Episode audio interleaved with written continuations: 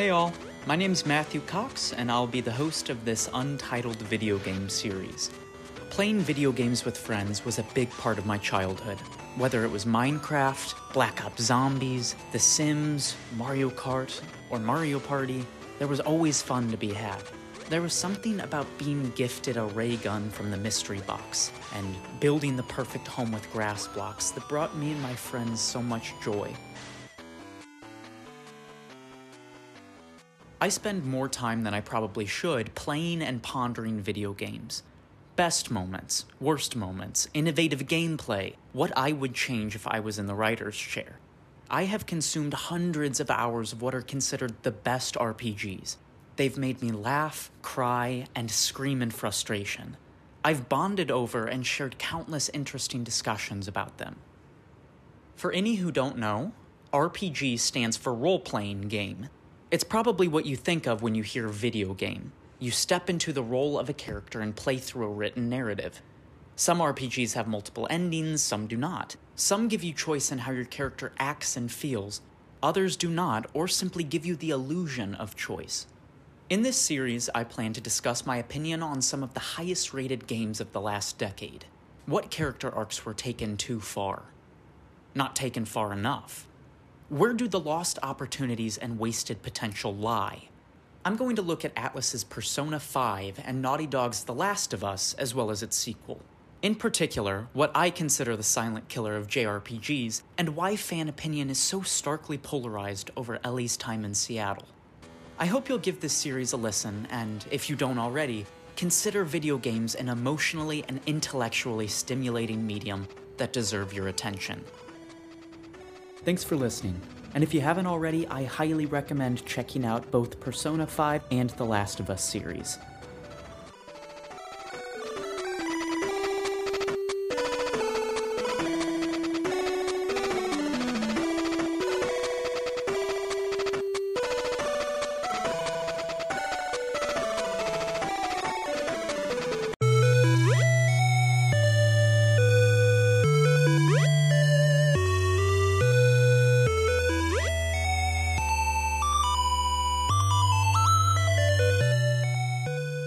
Hey all, I'm Matthew, and welcome back to this untitled video game series.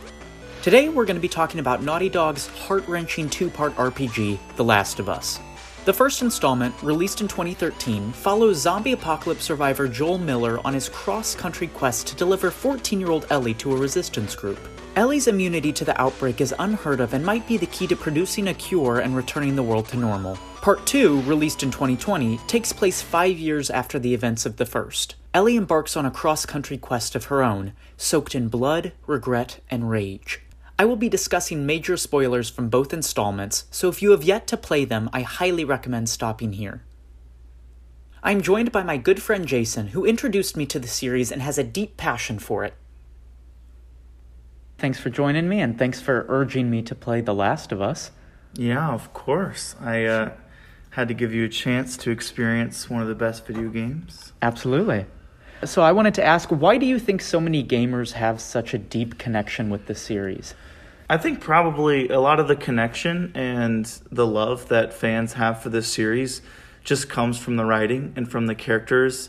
I think especially the performances that are done by Troy Baker and, And Ashley Ashley Johnson Absolutely. are just um, absolutely the bar for not just video game acting. I think just acting in general. They're both Yeah. just such good actors that I think they could be give, given really any character and they're going to make us really care about them. But there's something so special about uh, the story of Joel and Ellie and kind of how they find, I think, reconciliation and almost redemption uh, through each other. At least, definitely, kind of Ellie is is Joel's way into feeling like uh, a person, person again. yeah. Yeah, like His second his, chance. his humanity. Yeah. I mean, he's he's been kind of a ruthless person, uh, just taking what For he needs. what? It's been like 20 years 20 years since, since his daughter died? Daughter died, and and you know the the breakout happened with with all the infected.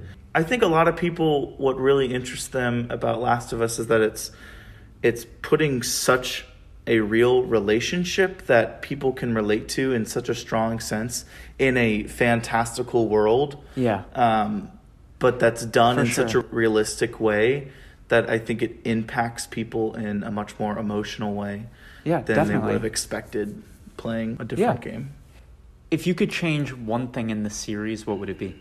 Is there anything? Um, parts of the story in part two that I don't maybe like don't read as believable as like a lot of the other decisions that are made in the game. Like absolutely, I think Joel's death and how it it's carried out. I think all of that makes total sense, and I I think the backstory with Abby and her father and how they explain that makes a lot of sense.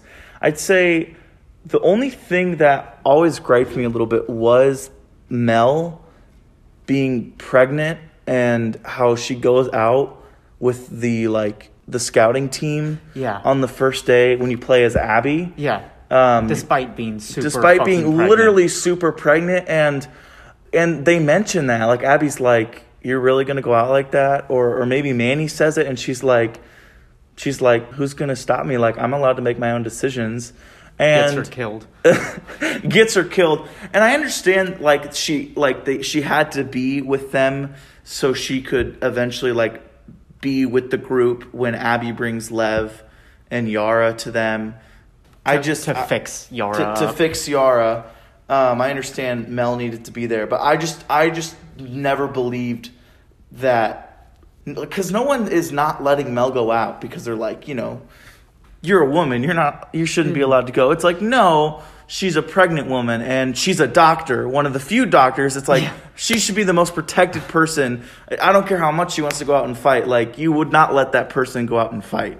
So that was the only part that i was like i don't believe that that all these people at this camp all these wolves would let mel go out. But no that's about it. I, i'm i'm someone who who really respects any writer's decision in in a story. Like it you know however they craft the story Uh-huh. that's you know that's how it goes and i think it's up to kind of the audience to to understand like maybe why the writer wanted to go in that Yeah. direction Definitely.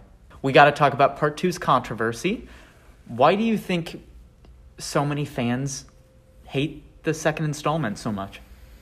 honestly i think a lot of the hate just is ignorance um, one I, I think it's funny because a lot of the people who you know were so vocal about hating it uh, on social media on youtube and on twitter or people who never who never played the game and still haven't played the game. So they, they don't they don't understand all the genius character dynamics and the conversations and the specific lines and the intonations that these lines are delivered I, like they, they they just they're they're not understanding the reality of where a lot of these characters are coming from they're Uh-huh. just they're just looking objectively at what happened joel died I loved Joel from the first one. I wanted to have Joel in the game a lot because I loved Joel and Ellie's relationship. So I hate the game. And, Well, and I think a lot of the divisiveness comes uh, from the fact that there was a leak that happened months before it was released where people saw the scene of Joel getting killed and I guess there was information about the fact that you would then play as Abby, the person who kills Joel. And then that was about it. Like there wasn't much else that was leaked about the game. But that was enough to But that, but that was enough, and especially without having any other context, um, it was just kind of a sh- uh, a storm of Yeah. of not of of people uh, being very harsh on the. I mean, there were YouTube videos like 20, 30 minute YouTube videos about people saying like cancel your pre-orders. It's a horrible game. Like no way. no, like it, it was the best game. Part two is the best game I've ever played. it- it's one of the best games I've ever played, and Yeah. I'm glad you share that opinion. But like, and from someone who loves the series and part two so much, and who was absolutely so thrilled and like waiting on the edge of my seat every day, closer and closer to when it was going to be released, and then like heartbroken when it got delayed. But I was like, that's okay because you It's know for the better. It's for the better. Um, and someone who like I pre-ordered the collector's edition. I spent over two hundred dollars on it. Dang. It's it's kind of just it's really disheartening to see like all over Twitter and YouTube people saying like this game's going to be horrible like cancel your pre-orders. Like joel dies they hate the fan base they, they don't respect us they don't respect the character of joel you know? And then all the memes of like he gets his head bashed in by a golf club like why would he why would they make him die like that? Which and and uh, what was even funnier was so many people were like trying to propose. This is how i think the story should go and most of the time it was just some variation of you know Of the Joel first game. of the first game. Joel doesn't die, and Joel and Ellie go out Across and- the country uh, uh, and become closer as father and daughter. across the country and become even closer and have adventures where they barely scrape by with their lives, but they're okay. And it's like that's formulaic, and that's a cash grab. And what I respect so much about Naughty Dog is that I think because they care so much about the characters, they wanted to tell a story of what would actually happen. Mm-hmm. I mean, and and I don't know. I think it was just. I think the controversy lies in you know the fact that there was a leak. I truly believe that if people didn't know what happened before the game came out, It would not be it as divisive. No, I think it would be much better received. But I think a lot of the divisiveness from people being upset that the story didn't follow how what- they wanted how it. they wanted it to Yeah. um, which I think is interesting because the most visceral thing you can do to a player base is take away the character that they're so emotionally invested in because then that gives them so much motivation now that they're playing as Ellie. Yeah. Um, I mean, because the whole game was about them building the relationship, and so the the clear next step is kind of how does that relationship get taken away from Ellie, and how does that you What know does that do domino? What does it do to her? Thank you so much for joining me, Jason. This was our discussion on The Last of Us. Yeah, thank you so much. I hope you enjoyed this episode. Special thanks to Jason for his passionate insight into this incredible series. Thanks for listening. Until next time.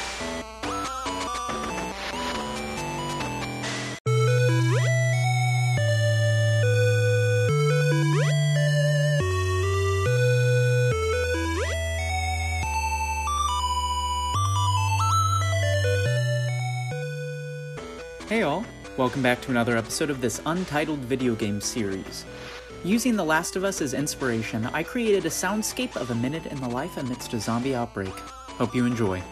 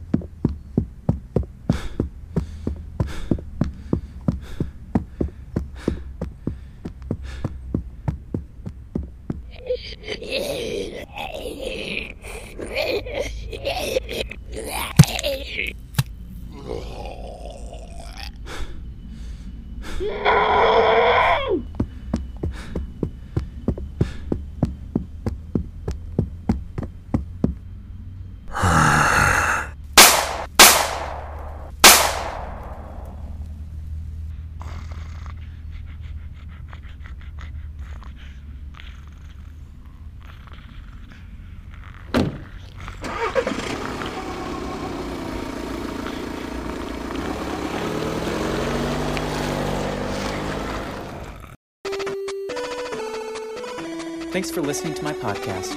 If you haven't already, get inside and play a video game. Until next time.